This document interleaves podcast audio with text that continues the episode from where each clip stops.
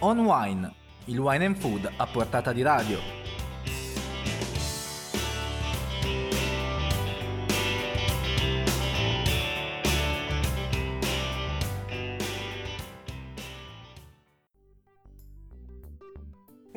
Serata a tutti gli ascoltatori. Torna come ogni venerdì On Wine, rubrica dedicata al mondo del vino e del cibo in onda su Wine News TV. Oggi 21 febbraio apriremo con la notizia che ha fatto tirare un sospiro di sollievo al mondo del vino italiano e non solo, quella dei mancati dazi, per ora, minacciati da Donald Trump. Largo spazio lo avrà la Toscana che sta chiudendo la grande settimana delle anteprime. Faremo un focus sul Chianti Classico e uno sul Brunello di Montalcino che si svela proprio in questi giorni. In chiusura la nostra immancabile agenda degli eventi selezionati per voi da Wine News. E allora non resta che alzare il volume, rilassarsi e si comincia!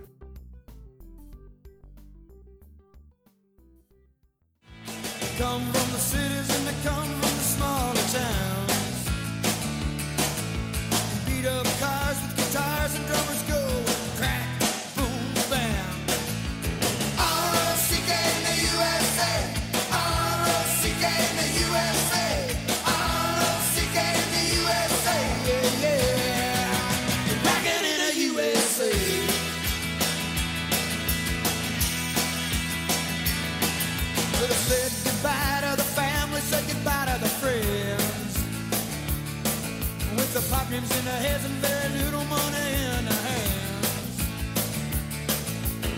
more.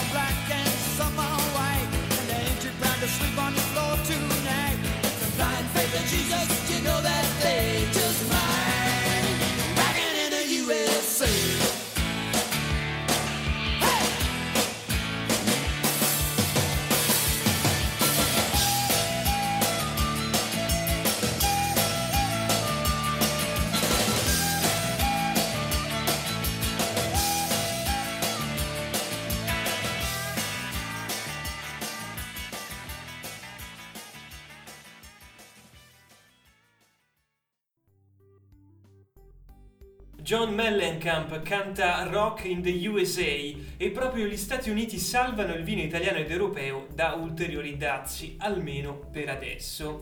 È la decisione comunicata dallo United States Trade Representative che per il settore del vino lascia inalterato il quadro attuale, con dazi al 25% per i vini fermi di Francia, Spagna e Germania. Ma l'incertezza resta perché nel quadro della disputa tra Boeing ed Airbus, l'amministrazione americana avrà ancora nei prossimi mesi la possibilità di introdurre dazi a carosello su diverse merci europee. Così, per adesso, a tirare almeno un sospiro di sollievo sono sia i produttori d'Italia che quelli del resto d'Europa, ma anche importatori, distributori e retailer americani in prima linea nella difesa di un mercato in cui l'Italia nei primi 11 mesi 2019 ha esportato vino per quasi un miliardo e mezzo di euro, in crescita del 3,7% sul 2018, a dirlo i più recenti dati Istat.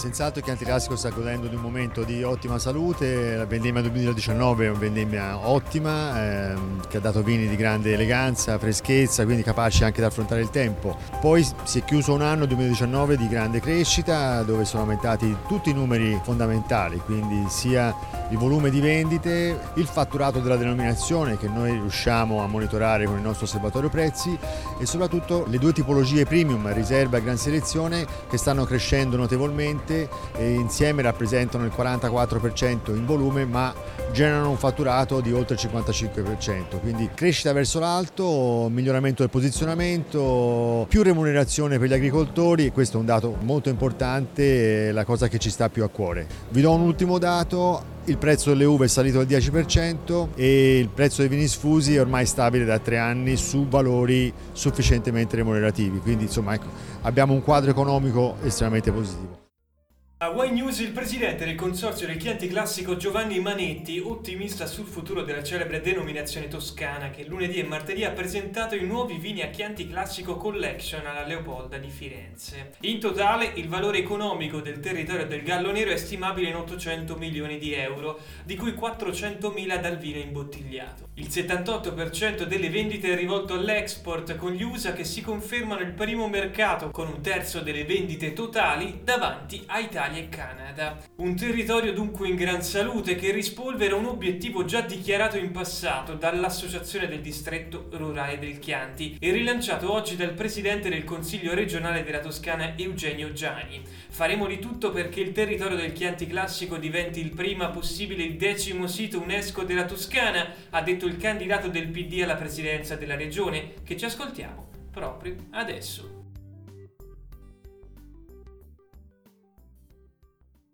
Presidente Gianni, oggi che valore ha secondo lei il vino per la Toscana che è una delle regioni più importanti d'Italia e del mondo? Il vino ha una capacità di richiamo nella Toscana importantissima, ma eh, contemporaneamente il vino è eh, uno degli oggetti dell'esportazione di beni del nostro territorio eh, principale. Questo significa che il vino è il principale ambasciatore dei prodotti della nostra agricoltura, della nostra terra e indubbiamente il vino con eh, una costante crescita sia di qualità, sia di quantità, sia di valori economici eh, è in controtendenza a quel clima di stagnazione che la nostra economia, l'economia italiana, ma anche l'economia toscana, seppur in misura più ridotta, indubbiamente ci mostrano gli indicatori. Tutta la Toscana attraverso il vino rilancia la sua principale propensione a valorizzare l'agricoltura e noi per il futuro, anche per i giovani, anche per chi vuole investire, l'agricoltura dovrà essere un bene eh, da porre in primo piano e il vino è forse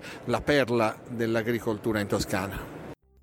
Con Eugenio Giani si parla di Toscana, brand tra i più forti al mondo, dove il vino supera un miliardo di euro di valore alla produzione, con una grandissima quota dovuta ai 56 vini DOP, che valgono da soli, secondo le stime, 793 milioni di euro. Un vino al fiere della bellezza diffusa di tanti territori, ricchezza che nasce da quasi 60.000 ettari di vigneti dove nascono i vini tra i più celebri al mondo, e un export che tra gennaio e settembre 2019 è cresciuto del 6,6%. Da questa solidità di oggi, figlia di un grande passato e di grandi investimenti dei produttori ma anche delle istituzioni, la Toscana del vino può progettare un grande futuro che è fatto di investimenti per la crescita ulteriore della qualità e del posizionamento dei prezzi dei vini di Toscana, da investimenti sull'enoturismo ma anche sulla ricerca. E proprio la Vision 2030 è stata al centro di prima anteprima nei giorni scorsi a Firenze. Il nostro sistema vino è in salute, ha detto l'assessore regionale all'agricoltura Marco Remaschi, ma si può crescere ancora tanto, puntando per esempio sull'enoturismo. La Toscana è stata la prima regione a fare una legge in materia. La parola toscana in etichetta? Se i consorzi lo chiedono, le porte sono aperte, ha concluso Remaschi.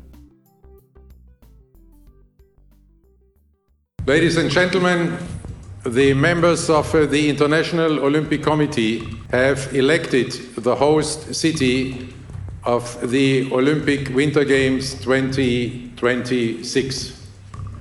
The host is Milano Cortina.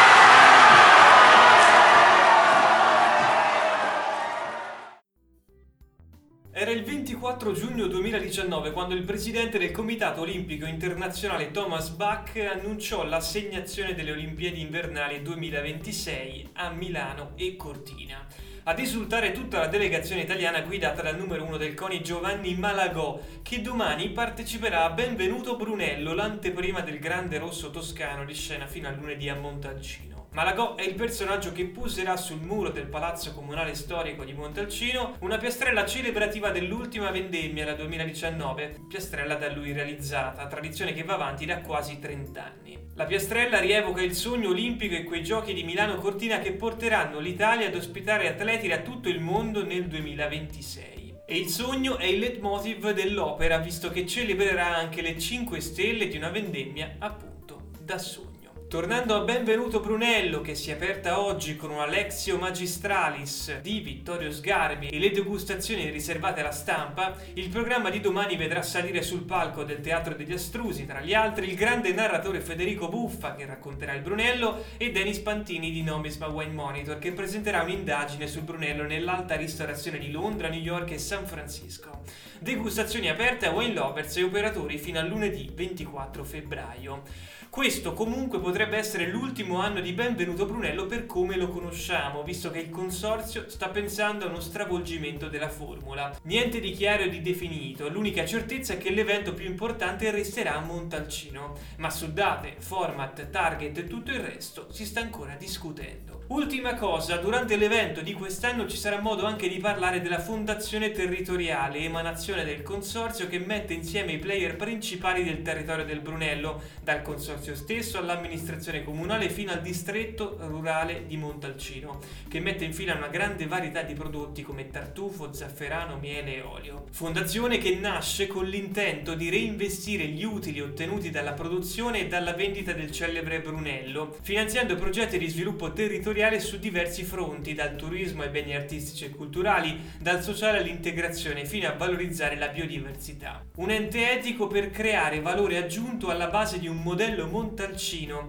territorio conosciuto in tutto il mondo proprio grazie al vino, che ora punta sulla sinergia e sulla condivisione attraverso progetti al passo con i tempi in cui il futuro passa per la sostenibilità non più solo ambientale, ma anche economica e sociale.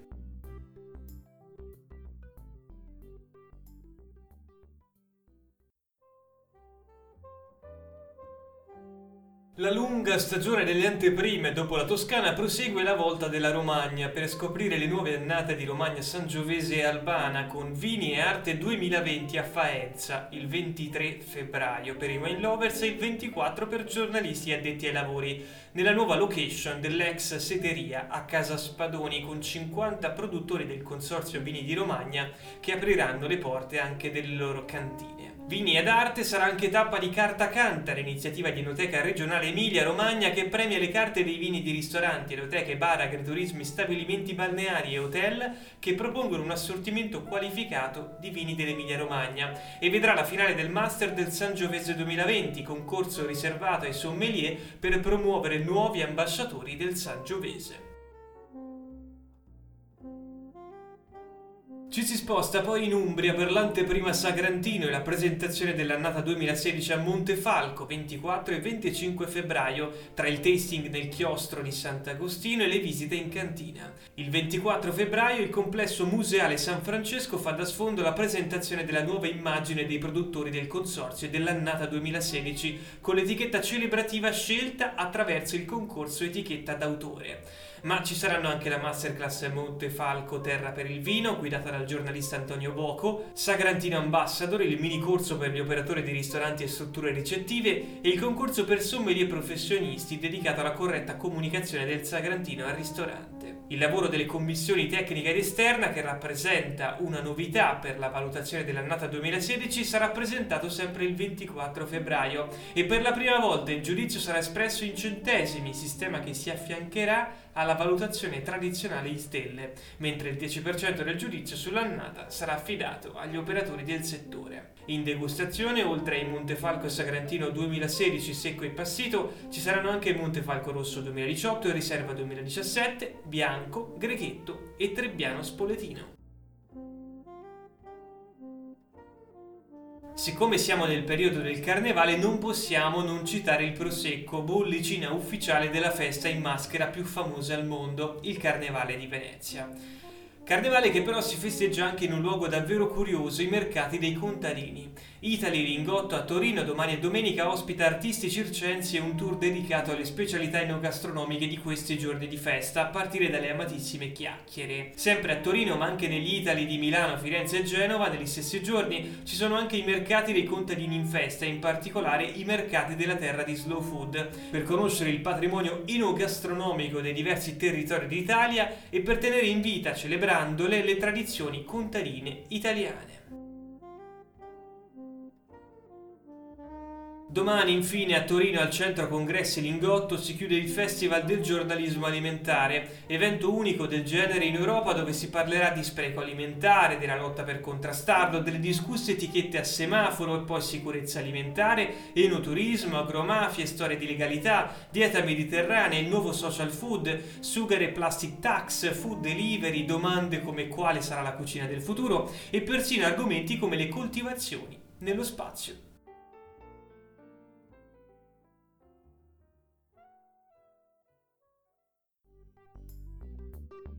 E siamo arrivati alla fine della puntata di oggi di On Wine. Prima di chiudere ricordo come sempre di seguire il sito, newsletter e social di Wine News per sapere tutto quello che succede su Wine and Food in Italia e nel mondo. Noi ci vediamo il prossimo venerdì. Un saluto a tutti e un buon fine settimana.